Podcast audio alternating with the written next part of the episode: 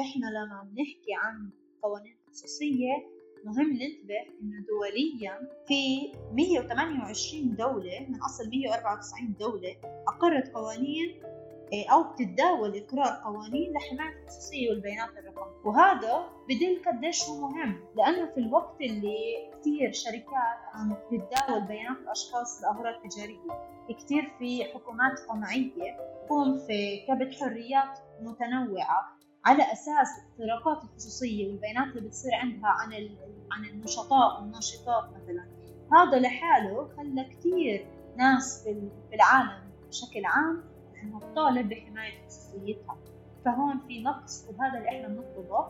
وآخر إشي كثير مهم بالنسبة للاستطلاع. واحد من أبرز النتائج لهذا الاستطلاع اللي عملناه كان إنه 69% من المستطلعين والمستطلعات بدعموا اقرار قانون فلسطين لحماية خصوصيتها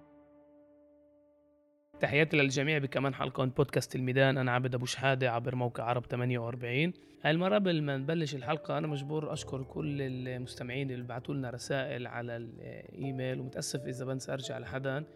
إيه، مجبور لكم إنه هذا إشي جدا بشجع. وإذا في عندكم أي مقترح أو أي فكرة أو أي موضوع بتحبوا نسلط الضوء عليه يعني بكل سرور. كمان قبل ما نبلش الحلقة زي دايما ما تنسوش تتابعونا على جميع تطبيقات البودكاست.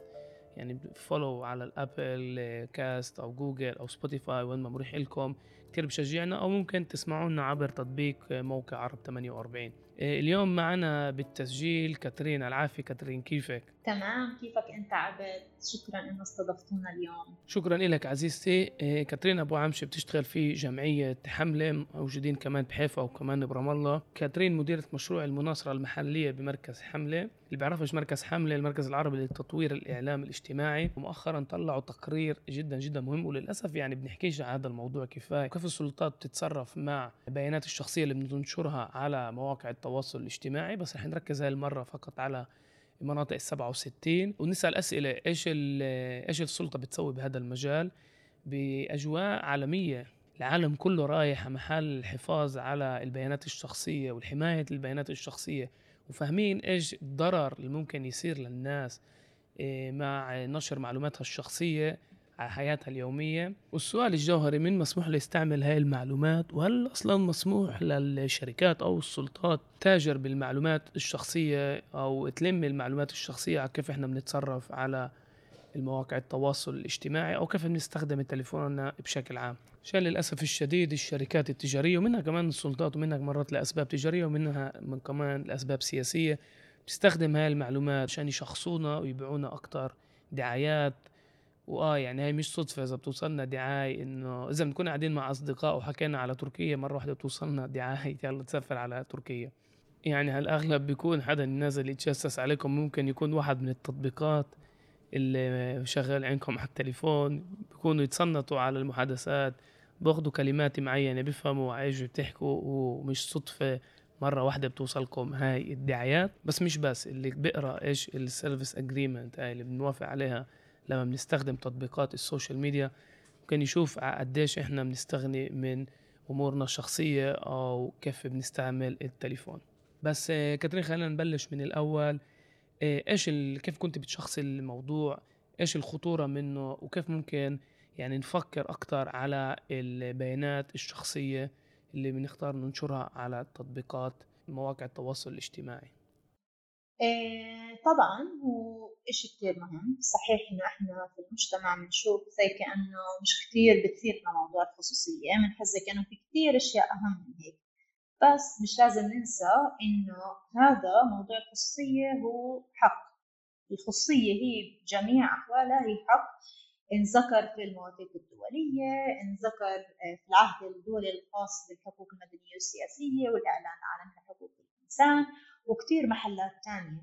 وإحنا صار بحاجة لنعرف إنه هذا حقنا ولازم نعرف أكثر عنه لنعرف كيف نحميه. طيب هلأ لما نسأل عن قديش مهم احترام خصوصيتنا مهم نفكر بنتيجة اختراق خصوصية. يعني لما بدنا نحكي عن قديش ممكن بياناتنا الشخصية الرقمية الموجودة على الإنترنت تكشف عنا سواء للشركات للمؤسسات للحكومات وللأشخاص في كثير من الأفراد وأفكارهم ونمط حياتهم وتحركاتهم صار إلها بورتفوليو فعليا أو ملف رقمي عند أي من هاي الجهات اللي عندها آلية لجمع ومعالجة واستخدام هاي البيانات. قديش هذا الموضوع مهم لحياتنا اليومية حتى لو إحنا فكرنا إنه مش مهم. هو مهم لأنه صار استغلال لهاي البيانات أحيانا لأغراض تجارية أو سياسية أمنية عسكرية وأغراض أساسا مش ممكن تخطر على بالنا لأنه إحنا ما بنفكر إنه سواء أخذتوا معلومة من هون ولا من هون هي ممكن تكون آه، مفيدة لا. هاي الرقابة اللي بتصير على المحتوى وجمعه واستخدامه هي كتير إلها معاني أكثر من هيك. يعني مثلا خلينا نحكي على سبيل المثال كيف في حكومات قمعية استغلت البيانات الشخصية والرقمية للصحفيين والصحفيات والناشطين آه، والمناهضين لهاي السلطات القمعية في إنها تلاحقهم أو تشوه سمعتهم أو حتى تهينهم وتمس بكرامتهم وتعرضهم سواء للقتل أو للخوف أو حتى للردع عن ممارسة حقوق أخرى زي حقهم في التعبير. أو إنهم هم يطلعوا لتجمعات سلمية. فكرة إنه الأفراد الموجودين معنا في المجتمع لما يكون عندنا آه، سهولة للاطلاع على بياناتنا ممكن هدول الأفراد يشتروا بياناتنا من شركات. آه، لأنه ما في أي سياسة واضحة ملزمة تضمن العقاب عن انتهاكات خصوصيتنا إنها تمنعهم من بيع هاي البيانات أو تداولها أو آه، يعملوا أي شيء فيها. فتخيل قديش الضرر اللي بيلحقنا كأشخاص نتيجة انعدام أو غياب آه، القوانين والتشريعات الشاملة والمفصلة واللي بتحمي بياناتنا وتتعامل معها كأنها حق من حقوقنا واللي هي فعلا حق من حقوق الإنسان واللي نصت عليه مواثيق دولية وكمان نص عليه قانوننا الفلسطيني بمبدأ لهيك صار لازم إنه إحنا آه، نحكي أكثر عن الخصوصية ونفكر في وجه هاي الخصوصية اللي هي حرية حياتنا الخاصة وكمان حرية السرية الاختيارية لكيف بننشر معلوماتنا وكيف نستعملوها لغير طب ليش نحكي ليش هو حق أساسا؟ ليش هو فعليا إحنا لسه مش عارفين آه، قديش هو مهم آه، بس في نفس الوقت صار لازم نحكي عنه. لأنه صرنا نشوف شو نتيجة اختراق الخصوصية. وعدم تنظيم القوانين الخصوصية أو عدم وجود أساسا سياسات تنظم الخصوصية. بالنسبة للخصوصية وحماية البيانات شو هي الخصوصية؟ أساسا هي الحفاظ على معلوماتنا الشخصية وحياتنا الخاصة بشكل اختياري وحر. إنه إحنا نكون قادرين إنه نكشف عن إيش إحنا نتصرف أو نخبيها. صحيح في كثير ناس بيحكوا إنه أنا ما في عندي هالقد إصرار مش مشكلة لو حدا اطلع عليها بس الموضوع أكثر كثير من هيك الموضوع إنه إحنا فعليا في ظل التطور الرقمي السريع. بس للتوضيح التقرير بركز على مناطق ال 67 مناطق السلطة الفلسطينية وغياب سياسات واضحة لحفاظ على البيانات الشخصية لأهالينا في مناطق ال 67 إيه، وبرأيي الناس مش مستوعبة عن جد لأي بعد الخوارزميات والتكنولوجيا هاي متقدمة وكيف عن جد بينفع يبنوا هيك بورتفوليو كامل اللي ممكن يشخصونا ويبيعونا دعايات الليل نهار ويعني بأحسن حالة يعني صاروا يبيعوا دعايات. اليوم صاروا كمان يراقبوا إيش أهدافنا السياسية لمين بنحط لايكات لمين بنحطش لايكات. بس بس بدي هيك كاترين إيش معنى إنه بيحترموش حقنا في أو حقنا على بياناتنا الشخصية. وإيش باين عندكم بالتقرير؟ عملنا ثلاث تقارير فعليا آه، على الخصوصية. واحد منها كان آه، بيكشف لو عن واقع الخصوصية من خلال أخذ مجموعات آه، آراء ناس في مجموعات متنوعة أكاديميين خبراء حقوقيين صحفيين وغيره. وفي كمان تقرير آخر صحافة استقصائية على واقع الخصوصية واللي كشف عن معلومات وتسريبات وكشف عن كيفية تناقل البيانات سواء من ناحية الشركات أو الجهات الحكومية بطريقة غير سليمة حقوقيا كنظرة حقوقية للخصوصية. وكمان سوينا استطلاع عشان آه، نعرف شو رأي الناس بشكل عام آه، على واقع الخصوصية. وهذا التقرير الأخير أو الاستطلاع الأخير اللي عملناه كان لدراسة آه، مواقف الناس من كثير مواضيع مرتبطة في الخصوصية منها إنه هل بيعرفوا إيش في قوانين آه، آه، في ظل السلطة الفلسطينية موجودة بتحمي الخصوصية؟ هل هي قوانين بتلزم المحاكمة أو المحاسبة على الاختراقات تبعون الخصوصية؟ هل في أساسا سياسات ملزمة على الشركات لعدم تناقل بيانات الناس واختراق خصوصيتهم. شو يعني نتيجة هاي الأعمال؟ وشو بتأدي إذا كان في اختراق خصوصية؟ فكان عندنا نتائج صراحة يعني بارزة من ناحية كيف الناس بشوفوا خصوصيتهم. يعني كان عندنا 29% من الناس اللي تم استطلاعهم يعني زي كأنك بتحكي ثلثهم تقريبا بيحكوا إنه السلطة الفلسطينية وأحد أجهزتهم قاموا باختراق بياناتهم الشخصية. يعني هدول بيحكوا من تجربتهم إنه تم اختراق بياناتهم الشخصية من قبل السلطة. في كمان عندنا 48% من من نسبة المشاركين في الاستطلاع إيه، حكوا إنهم بيعتقدوا إنه الشركات الفلسطينية المزودة لخدمة الاتصالات بامكانها الوصول لبياناتهم الشخصية واستخدامها دون علمهم أو موافقتهم.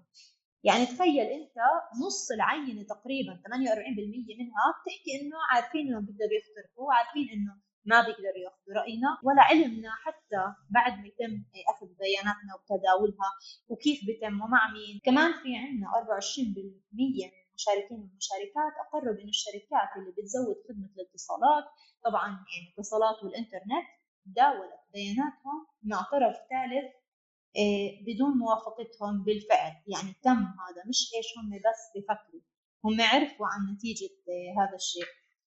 وهذا أساسا أنت هلأ أنا وياك أو يعني أنا بصفتي هلأ موجودة في الضفة الغربية مثلا بقدر أحكي عن هاي كخبرتي الشخصية. اني أنا كل يوم بشوف مجموعة آه، رسائل توصلني على تليفوني بتحكي لي إنه اشترك في هاي الدعاية آه، سافري معنا في أبصر وين سجلي معنا في هذا التطبيق. طبعا أي أساس أنا بيتم تداول معلوماتي الشخصية زي رقم تليفوني وين أنا ممكن مثلا البيانات اللي بتوصلني ما بتوصلك طب كيف؟ لانهم عارفين أنا وين ساكنة. ممكن يتم بناء على المعلومات اللي أصلا أنا زودتها أو أخذوها شركة الاتصالات إنه يحللوا شخصيتي. إنه أنا مثلا بدخل عبر تليفوني آه، على منطقة آه، اريحه بشوفوا إنه أنا اللوكيشن تبعي صار موجود في أريحة إنه أنا والله هي في أوتيل في أريحة ممكن أنا يكون آه، ملفت لإلي إني أروح عليه أو ملاهي أو أي شيء فبده يصير يوصلني بناء على أنا وين تنقلت معلومات تحكي لي أو رسائل تحكي لي آه شاركي في هذا أو انضمي لهذا لاغراض تجاريه بس الموضوع أكبر من هيك يعني الموضوع مش بس إنه دعايات تجارية ومش بس شركات الموضوع مرتبط في شيء أوسع من هيك واللي هو حماية الخصوصية بشكل عام. إحنا في البلد عندنا غياب واضح وخاصة اللي أنا بحكي فيه ضمن هو تركيز إحنا شو عم نشتغل حاليا ضمن هذا يعني ضمن هذا السياق اللي هلأ أنا بحكي فيه اللي هو 67 إحنا ما في عندنا قانون يحمي الخصوصية بشكل شامل. عندنا مجموعة أشياء ممكن هلأ نحكي فيها أكثر بس عندنا من هون ومن هون ومن هون مبدأ من هون مادة من هون. بس ما في عندنا قانون شامل يحكي لك أنا بلزم الشركات ما تتداول. أنا بلزم الشركات تحكي لك مع مين تتداول. أو تأخذ إذنك. أو تأخذ إذنك على إنها بدها تعدل بياناتك بدها تغير شو موجود. إيه، بدها تحاسب الشركات إذا باعت بياناتك لأسباب ربحية أو حتى غير ربحية. ناقلت إشي أنت شخصيا ما بدك تشاركه. فهذا كله وكمان عندنا كمان شق آخر لصغير الشركات السلطة. كسلطة فلسطينية مثلا. إيه، في إيه، إيه، قدرة السلطة الفلسطينية إنها توصل لبياناتنا الشخصية أو إنها تطلب من شركات الاتصالات بياناتنا الشخصية. وكثير شفنا في الفترة السابقة السنة الماضية مثلا في عام 2021 وثقنا إحنا بمركز حملة اختراقات تمت لخصوصية صحفيين وصحفيات لأنهم كانوا موجودين في مظاهرات آه، آه، سلمية آه، في رام الله مثلا. واللي كان واضح بعدد كبير كيف إنه في تم سرقة تليفونات لمتظاهرين ومتظاهرات كيف في تم اختراق أجهزة. طب طبعا هذا كله خصوصية. كيف صار هذا الحكي؟ تم سواء من قبل أجهزة أمنية أو من قبل أشخاص مدنيين سلمت التليفونات لأجهزة أمنية. طب كيف تناقلت هاي التليفونات؟ كيف دخلتوا لهاي المحتويات؟ كيف استعملتوا البيانات الشخصية الموجودة؟ آه، عبر ال accounts تبعون الناس على ال social media. كيف سويتوا ابتزاز لهدول الأشخاص؟ طب هل تم محاسبتهم؟ هذا كله بعيدنا إنه إحنا نطلع على أهمية إنه يكون عندنا قانون يكون عندنا جهة رقابة على آه، تداول هاي البيانات والمخالفة والمحاسبة على انتهاكها واختراقها سواء كانت من الأفراد من الشركات أم من الأجهزة الفلسطينية. فهون في نقص وهذا اللي إحنا بنطلبه. وآخر إشي كثير مهم بالنسبة للاستطلاع واحد من أبرز النتائج لهذا الاستطلاع اللي عملناه كان إنه 69% من المستطلعين والمستطلعات بدعموا إقرار قانون فلسطيني لحماية الخصوصية والبيانات الشخصية بما فيها الإلكترونية. طيب كاترين بدون أدنى شك يعني هذا الموضوع يعني مش بس شغلنا إحنا مشغل العالم كله بس في يعني الواقع الفلسطيني اللي من ناحية واحدة في احتلال عسكري عنيف اختراق الخصوصية من طرف الجيش. يعني بغض النظر إذا كان في قانون أو ما كانش في قانون. بس أنا بحب يعني بحب أسمع إيش لوين العالم رايح؟ وين الاتحاد الأوروبي رايح؟ وين القوانين الدولية رايحة لهذا بهذا الاتجاه؟ وإيش بيميزنا إحنا بالمناطق ال 67 وليش مهم إنه يكون في قوانين واضحة تحافظ على معلوماتنا الشخصية والبيانات الشخصية. ومش بس هيك يعني إحنا صحيح بنعرف انه إحنا كفلسطينيين تحت سيطرة السلطات الإسرائيلية سواء في 48 أو تحت احتلال إسرائيلي آه، عسكري في الضفة الغربية لقطاع غزة في المحتلة 67 بنعرف قديش يعني في اختراقات كثير كبيرة وفي تطبيقات لسه جديدة وراح تستحدث.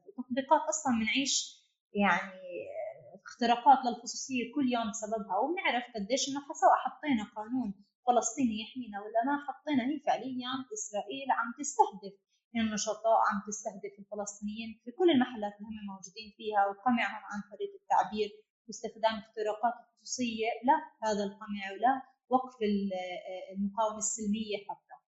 بس فكرة إنه إحنا ما يكون عندنا قانون يمنع الشركات الفلسطينية أو مزودين خدمات سواء صغار أم كبار آه، قديش لهم علاقات إنه يعني يمنعهم يزودوا الخدمات سوري يمنعهم يزودوا المعلومات أو البيانات الفلسطينية للمستخدمين والمستخدمات.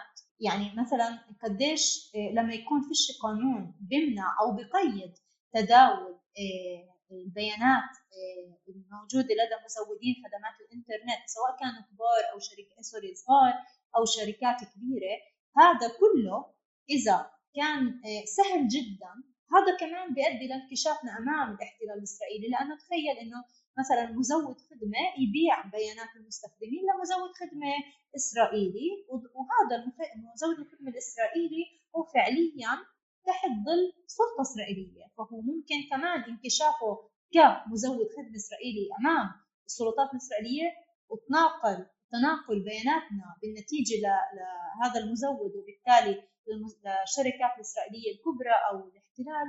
آه، آه، هذا ممكن كمان يزيد من انكشافنا كفلسطينيين أمام السلطات الإسرائيلية. وبالنسبة آه، للقوانين أنت كنت بتحكي على قديش مهم أو بتسأل قديش مثلا إحنا ضروري كفلسطينيين يكون عندنا قانون ومش بس صفى يعني في داعي إنه نكون عندنا قانون يحمينا هو هو جزء من التزاماتنا كسلطة فلسطينية فعليا هون ضمن الإطار الدولي. إحنا صحيح انضمينا آه، لاتفاقيات دولية آه، ألزمتنا إنه إحنا يصير عندنا آه، قوانين فلسطينية وهون مهم نحكي إنه انضمام السلطة الفلسطينية لمعاهدات دولية صار بلزمها بزيادة إنه هي تعمل قانون لحماية الخصوصية وتتعامل معه في إطار حقوقي مش بس في اطار عام ضمن الشروط اللي كانت موجودة عندنا سابقا. كمان إحنا بالنسبة لفكره التشريعات حكينا قديش مهم إنه يكون عندنا تشريع ولكن إحنا نطلع على هذا التشريع اللي بنطالب فيه. ليش بنطالب فيه؟ هو أساسا إحنا آه، ضمن السلطة الفلسطينية يعني في الضفة الغربية وقطاع غزة في القانون الاساسي الفلسطيني اللي هو أسمى قانون آه، محلي. ألزمنا في المواد التنتين من عنده مادة عشرة إنه إحنا حقوق الإنسان والحريات الأساسية ملزمة وواجب الاحترام. وهنا هذا بيحكي لنا إنه بما إنه الحق الخصوصية هو إحدى هاي الحقوق فواجب على الجميع احترامها. وكمان في مادة 32 حكى إنه كل اعتداء على أي من الحريات الشخصية أو حرمة الحياة الخاصة وهون نركز خطين تحتها يعني بتعني الخصوصية وين ما كانت رقمي على أرض الواقع أو غيره هاي وغيرها من الحقوق والحريات العامة بكفلها القانون وبتعتبر جريمة ما تسقط الدعوة الجنائية ولا المدنية عنها بالتقادم يعني فعليا إذا حدا اخترق خصوصيتك أو خصوصيتي أنا بقدر في أي وقت أروح أرفع دعوة بناء على القانون المحلي اللي أصلا معطيني هاي الحماية. وإنه كمان واجب على السلطة الفلسطينية إنه تحميها وتحرك الدعوة الجزائية آه، في الجهات المختصة حسب القانون لحماية هاي آه، الخصوصية والاختراقات آه، والمساءلة على الاختراقات اللي بتصير عليهم. فأنا عندي أساسا إلزام بس هذا الإلزام كثير عام. يعني مثلا القانون الأساسي أجى حكى لنا كمبدأ إنه لازم نحترم الخصوصية. بس ما حكى لنا أشياء ثانية. ولا اجى قانون فصل كيف بدنا نحمي هاي الخصوصية. وشو بلزم علينا؟ طب ما في عنا مش بس بيانات شخصية كمان في عنا أساليب لمعالجة البيانات الشخصية في عنا استخدام للبيانات الشخصية. في عنا حقوق كثير فرعية مرتبطة آه، بالبيانات الشخصية طب شو سويتوا؟ إحنا هينا من 2014 كمان انضمينا لمواثيق عالمية تلزمنا أو بتلزم السلطة الفلسطينية فعليا إنه هي تضمن حماية الحق الخصوصية وهاي أبرزها آه، العهد الدولي الخاص بالحقوق المدنية والسياسية اللي اجى بمادة 17 حكى إنه ما بجوز تعريض أي شخص على نحو تعسفي أو غير قانوني لتدخل في خصوصيته أو شؤون أسرته أو بيته أو مراسلاته ولا لأي حملات غير قانونية تمس بشرفه أو بسمعته. وإلها تكملة. وفي كمان آليات لازم تصير. ولكن إحنا بنبقى هون على أرض الواقع بنحكي طيب إيش صار؟ في 2014 انضمينا لهذا الميثاق. هينا إحنا هلأ 2022 طب ليش فيش قانون؟ بعدين إيه، إحنا كيف بنطلع على السياسات اللي بنشوفها موجودة شفنا إنه في اجى قانون حكى على الجرائم الإلكترونية أو عفوا قرار بقانون حكى على الجرائم الإلكترونية ولكن ضمنها حط بس مادة واحدة حكت على الخصوصية كمان مش منظمة ولا دقيقة ولا واضحة ولا بتحط الأشخاص والسلطات والشركات تحت معايير رقابة ومعايير مساءلة وعقاب. وإجا كمان قرار مجلس وزراء حكى في 2019 حط بس مادتين حكى فيها على تقييد الشركات ومزودي الخدمة عن التداول بيانات الأشخاص لأغراض تجارية. بس لا في سياسة واضحة للرقابة ولا في آه، آلية للمحاسبة. ولا في آه، ربط مع أشياء فعليا راح آه، تضمن حماية الحقوق والمساءلة على اختراقات الخصوصية بشكل واضح. فضلينا زي كأنه إحنا عارفين إنه عندنا تشريعات آه، آه، عامة وعارفين إنه عندنا التزامات دولية بس لساتنا كثير ورا الشيء اللي إحنا لازم نكون فيه. كاترين أنا مشغول أسألك. اسف يعني, أنتم برايكم الشيء بيصير من عدم وعي أصحاب القرارات في مناطق 67 ولا آه، في هناك سياسات اللي بتسعى لاستخدام البيانات الشخصية للمواطنين بين إذا لقمع متظاهرين أو صحفيين أو لأسباب تجارية. يعني بالآخر ممكن يبيعوا هاي المعلومات لشركات خاصة ويكسبوا عليها كمان كمان مصاري. هلأ إحنا ما بنقدر نفحص النوايا. بس إحنا بنقدر نقيم السلوك اللي بيصير على أرض الواقع. لما إحنا بنشوف إنه هالقد في بطء في آه، سن تشريعات آه، آه، تحمل خصوصية ولما بنشوف إنه في انتهاكات عم تتوثق ولساتها مستمرة بعد الانضمام لهاي المواثيق آه، ولما بنشوف إنه الناس عم تحكي وبتطالب في هيك قانون أو عم لما بتنسأل عم تحكي أغلبيتها يعني بتحكي إنه آه أنا بحتاج حماية وآه أنا بدي قانون. طيب يعني إيش معناته إنه إحنا مش عم بصير عندنا قانون؟ طب هذا يعني التزام الخصوصية ما بده تطوير آه، مثلا مراكز ضخمة ما بده آه، يعني آه، أموال طائلة هذا بده احترام للخصوصية ووضع الأشخاص المناسبة في مراكزها المناسبة. إنها هي تقوم بمتابعة الانتهاكات الخصوصيه وتحاسب عندنا جهاز قضائي المفروض هو يشتغل. هيك ولا هيك؟ أنت كجهاز قضائي لازم تفصل بالجرائم. النيابة لازم تتحرك على الانتهاكات. طب ليش الخصوصيه مهملة؟ فإحنا هذا الشيء اللي بعنينا إنه التحسين في النتائج أو معالجة الأسباب اللي بتحسن هاي النتائج. وعندنا كمان في قوانين دولية ممكن نقارن معها. لنحسن ونصير آه، آه، نمشي على غرار هاي القوانين كاترين بس هيك للمقارنة إيش القانون الدولي بيقول؟ وكيف أنتم شايفين لوين لأي اتجاه العالم رايح بهذا المجال؟ وهل بالفعل هاي القوانين بينفع آه، تحمي المواطنين؟ إيه طبعا شوف هلأ إحنا لما بنحكي عن قوانين خصوصية مهم ننتبه إنه دوليا في 128 دولة من أصل 194 دولة أقرت قوانين إيه، أو بتتداول إقرار قوانين لحماية الخصوصية والبيانات الرقمية. وهذا بدل قديش هو مهم لأنه في الوقت اللي آه، كتير شركات عم تتداول بيانات الأشخاص لأغراض تجارية كتير في حكومات قمعية عم تقتل أو تخطف أو آه، بتقوم في كبت حريات متنوعة. على أساس اختراقات الخصوصية والبيانات اللي بتصير عندها عن عن النشطاء والناشطات مثلا. هذا لحاله خلى كتير ناس في العالم بشكل عام انها تطالب بحماية خصوصيتها. يعني في كثير عندنا آه، آه، دول وصلت لهي النتيجة. وإحنا كمان في فلسطين أو في فعليا آه، إطار وجودنا تحت السلطة الفلسطينية في الأرض المحتلة ل 67 كمان إحنا بدنا إنه نوصل لإطار لحماية هاي الحقوق بشكل مفصل. في أحد يعني أحسن القوانين دوليا لحماية الخصوصية في آه، آه، نظام حماية البيانات الشخصية الأوروبي اللي هو معروف بال GDPR. وهذا تم تنفيذه أو البداية في العمل يعني تم إقراره والبداية في العمل في عام 2018 هذا بشكل إطار إيجابي للمستخدمين وللأفراد في استيعاب السيطرة على معلوماتهم الشخصية والرقمية هذا القانون ليش هو كثير منيح؟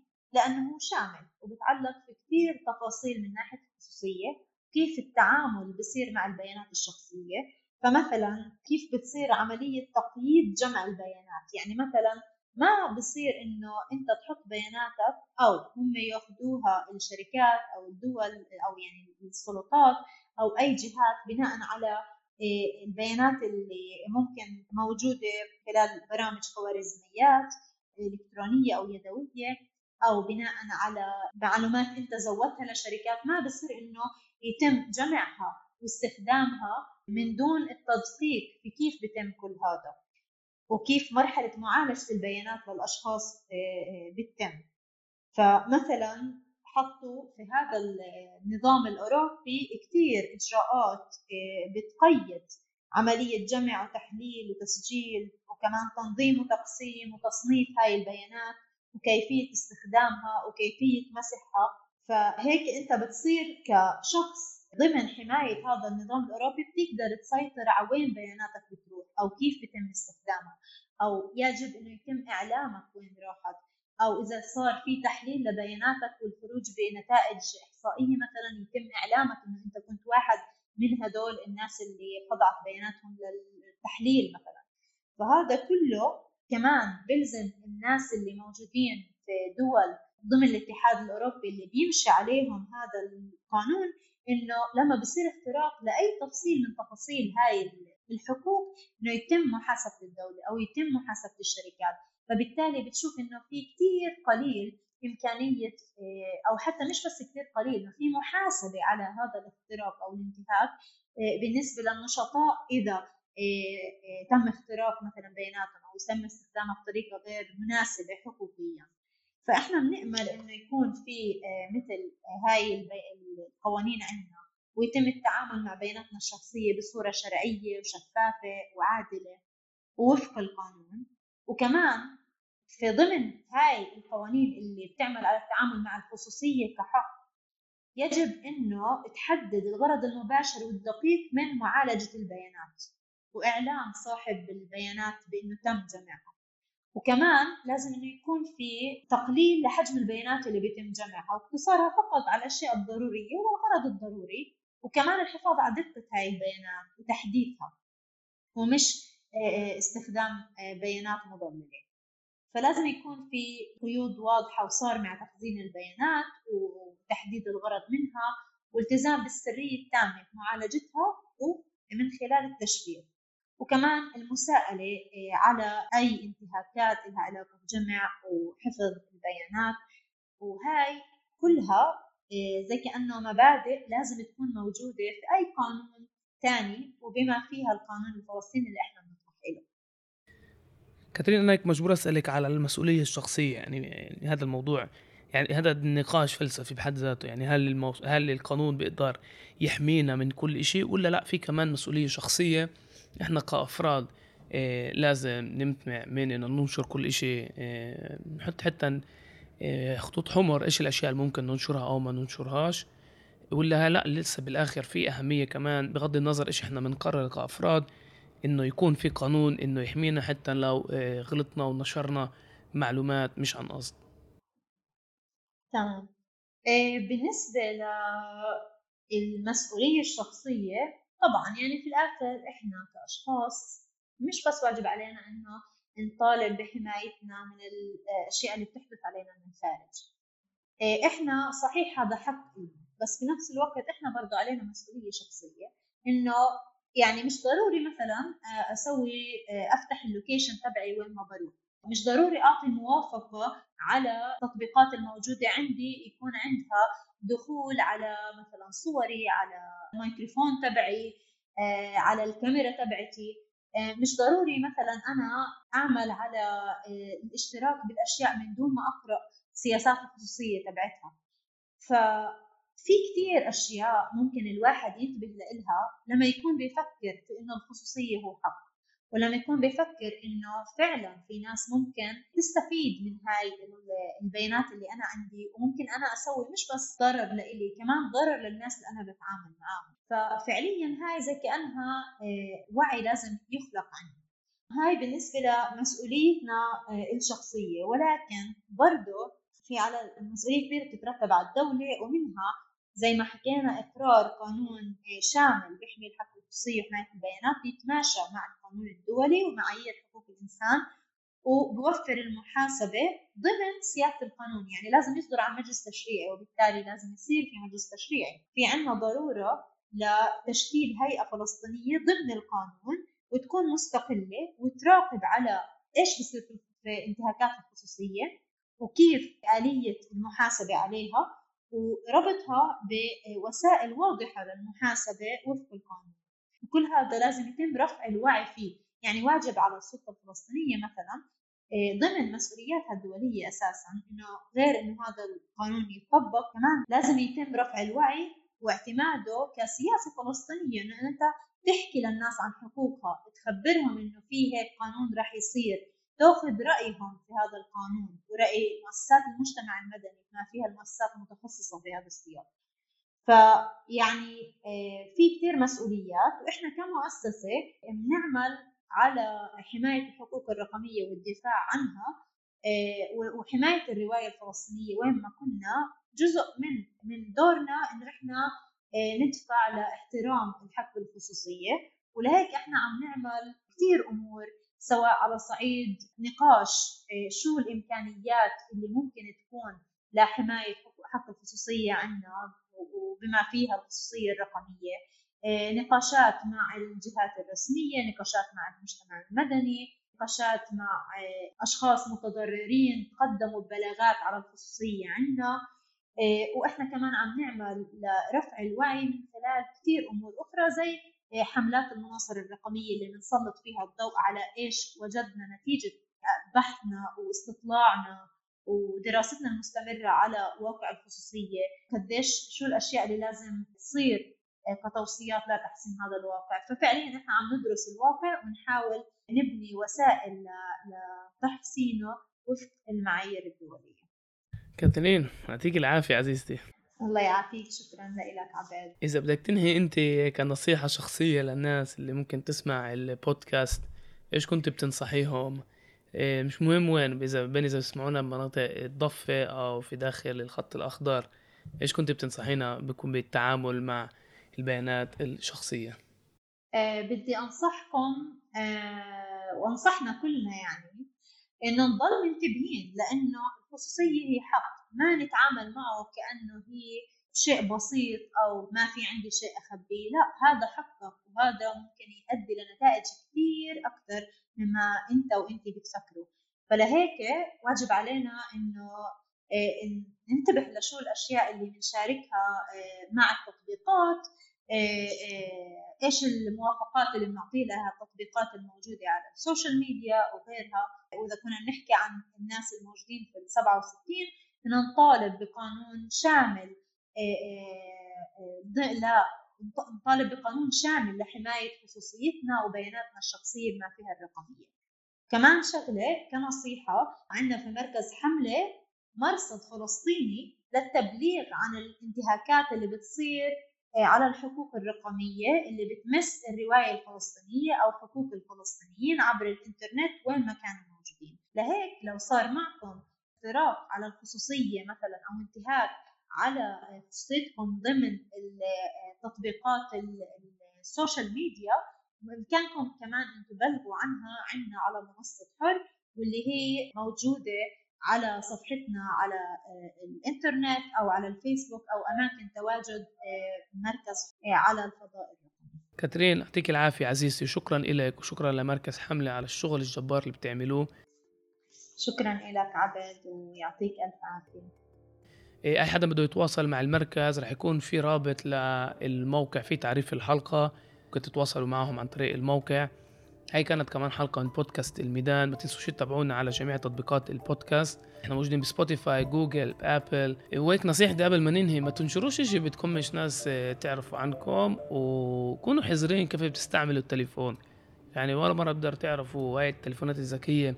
مين بيقدر آه، يتجسس عليكم مين بيقدر آه، يسمعكم. ودائما منيح إنه الواحد يكون حذر شكرا لك عبد ويعطيك ألف عافية.